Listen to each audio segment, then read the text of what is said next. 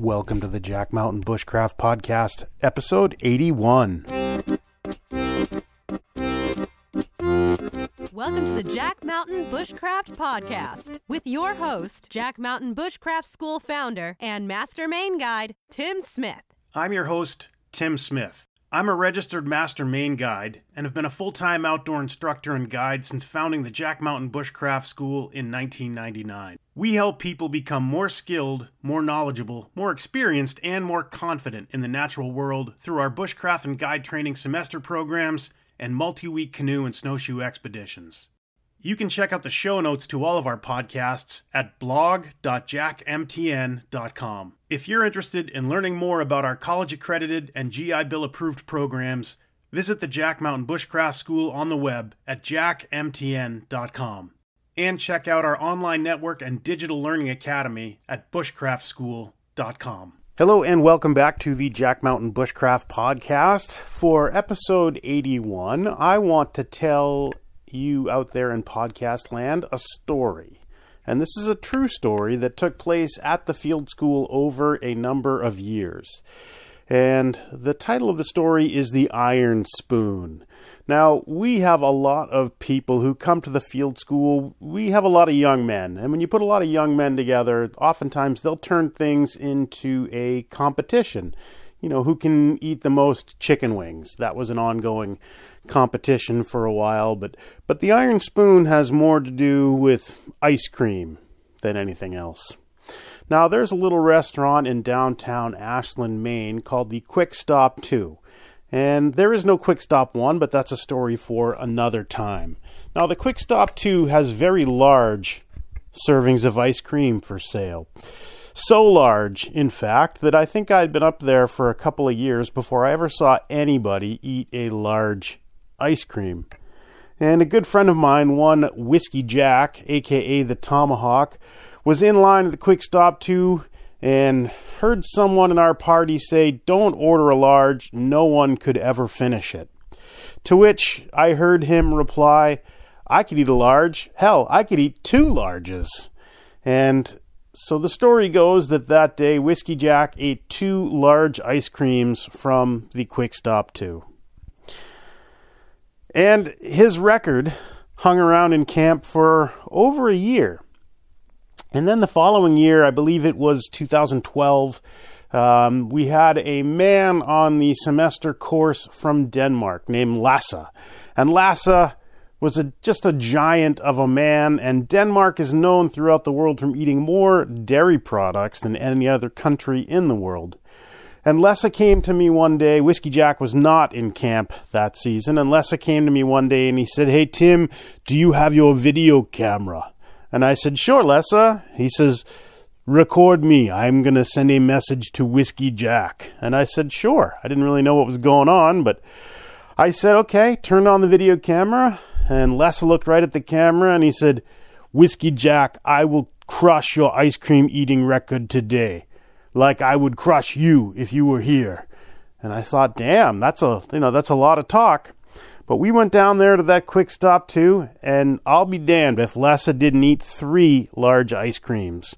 Now, when he had finished about two and a half of them, he started to violently shake and shiver um, and we warmed him up. I think we put him inside of a down sleeping bag to warm him up. And he ate the last of the third, and he even started on a fourth, but he threw in the towel then. And this is where the story gets a little bit emotional for me. So, Lasse, at the end of the course, took our trophy, our revered trophy, the iron spoon, and he took that back to Denmark with him. And a great sadness went out across the land you know, kids didn't play outside anymore. People were just mopey. You know, we had lost our way as a nation. We had lost our mojo. What we needed, what we needed was a champion, somebody to bring that iron spoon back to our fair shores. And a call went out across this great nation of ours from San Diego to Miami, Florida to Seattle to, to Alaska the call went out that we needed a hero. We needed a champion. I get a little choked up every time I tell this. And the next year, from up there in America's Dairyland, a man answered that call. And he got in his banged up old Chevy pickup with his geriatric dog and he drove from Wisconsin to northern Maine. And that man's name was Paul Sveum. And I remember seeing him that day when he said, We're going to bring that iron spoon back to these fair shores. And I remember seeing him, and he was like a thoroughbred racehorse. Nothing could distract him. He was so focused on the goal. And I remember riding from the field school into the quick stop two with him, with him listening to the Rocky 3 theme song, of the Tiger, over and over again. And I remember when he started eating that day, you know, children were poking their heads out of doors. They wanted to see something that was going on. The birds were singing and the sun was shining. And I remember that he ate two large ice creams and he was doing great. And then I remember he ate a third large ice cream. And then he lay down in the parking lot for 15 minutes. And we thought that he might have died. But he didn't die. And that son of a bitch got up and ate a fourth large ice cream. And the birds came out and were singing. Children were playing. An impromptu street hockey game started up the road. And we had it back. We had our trophy back. The Iron Spoon once again lived in America. And it was a great moment to be an American. And it was a great moment to be at the quick stop, too. And it was a great moment an hour after he finished his fourth ice cream when Paul came out of the woods and told us that he hadn't thrown up. The next summer, we had another true patriot, true American hero named Big Fish, because he was a big fish in a small pond. And Big Fish also ate four large ice creams at the quick stop, too. And then Big Fish was living in a shelter in the woods at the time, retreated to his shelter, and nobody saw him for four days. And I remember on day three of his self imposed exile, I saw him walking to the outhouse at the field school. And I said, Big Fish, how do you feel? And he said, Not good, dog, not good. But Big Fish also ate four ice creams. The following year, I believe it was 2015, in the spring, we had a young man on the semester course named Thomas Letchworth. Now, Letchworth was right straight out of the U.S. Army. A true patriot, a model American. And he had heard the story of the Iron Spoon, and he wanted to knock it out of the park and put it further out of reach so that never again would our iron spoon leave these fair shores. And the thing about Letchworth that you need to know is that he was allergic to dairy products. True story. But he wanted to put that, he wanted to raise the bar so high that no one could take it from us. And Letchworth did something new that the previous Iron Spoon holders, champions, patriots hadn't done. Letchworth stayed up half the night with a piece of rebar, a campfire, and two rocks. And he created the rebar ice cream paddle. Super low tech. Now, the next day, Letchworth went into the quick stop too, and he ate four large ice creams, but he wasn't done. Oh no. He got a fifth large ice cream, and I watched him eat half of it. And then I watched him drop to his hands and knees and sneeze and cough uncontrollably for about four minutes, and we thought he was going to die. But he didn't die. That son of a bitch got up, threw his shoulders back, and he finished that fifth large ice cream.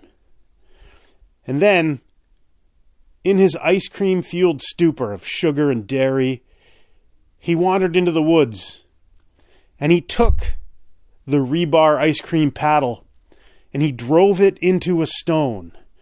And now the legends say that only the chosen one can remove it from the stone, and that someday, if we need a hero, that hero will enter those woods along the Aroostook River in Masardis, Maine, retrieve the paddle from the stone and bring the iron spoon back to our fair shores once again. Now, I've looked for that paddle in the stone, but I've never found it. But then again, I'm not the chosen one. The following year, 2017, we had a young man on the spring course named Raife Bowman, also directly out of the United States Army. Now, Raife Bowman was about eight feet tall and 600 pounds, and there's nothing this guy couldn't do. And Raife Bowman decided that he was going to put it even further away, raise that bar up to where only the Greek gods on Mount Olympus could have a hope of eating that much ice cream. And to mix things up, Raife Bowman carved a wooden spoon that he took down to the quick stop too. Now later, this is a little bit of an aside, later we had that spoon analyzed by NASA engineers and they said that it, it shouldn't exist. You know, that sort of technology where it has such high torque but such low drag shouldn't exist and it shouldn't be able to be wielded by an average human. It would simply blow out a wrist, blow out an elbow. But it didn't stop Raife Bowman. Hell no. Raife set the bar so high that he ate four large ice creams in an hour. Now, previous contestants had taken hours to complete the Iron Spoon Challenge. Raife, hour one, four large ice creams.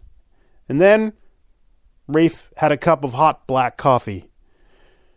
And before the second hour was up, Raife Bowman ate two more ice creams to bring the total to six large ice creams from the Quick Stop 2. Now, that record has never been equaled. It's certainly never been bested. You know, medical scientists, theorists, doctors, they think trying to eat more ice cream in two hours is a suicide mission. They say it can't be done. Not by a human, anyway. But that there's the story of the iron spoon. And if you ever come to the field school, we have the actual spoons that all those champions, all those patriots used in the Hall of Honor in the cook shed. Up in the rafters, just like those gods who walk among us are up there on top of Mount Olympus, smiling down. And that, my friends, is the story of the iron spoon. I hope you enjoyed this episode. Catch you later.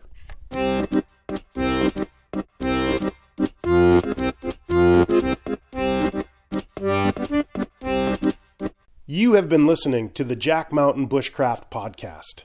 For more information on our professional wilderness guide training programs that are college accredited and GI Bill approved, visit us on the web at jackmtn.com.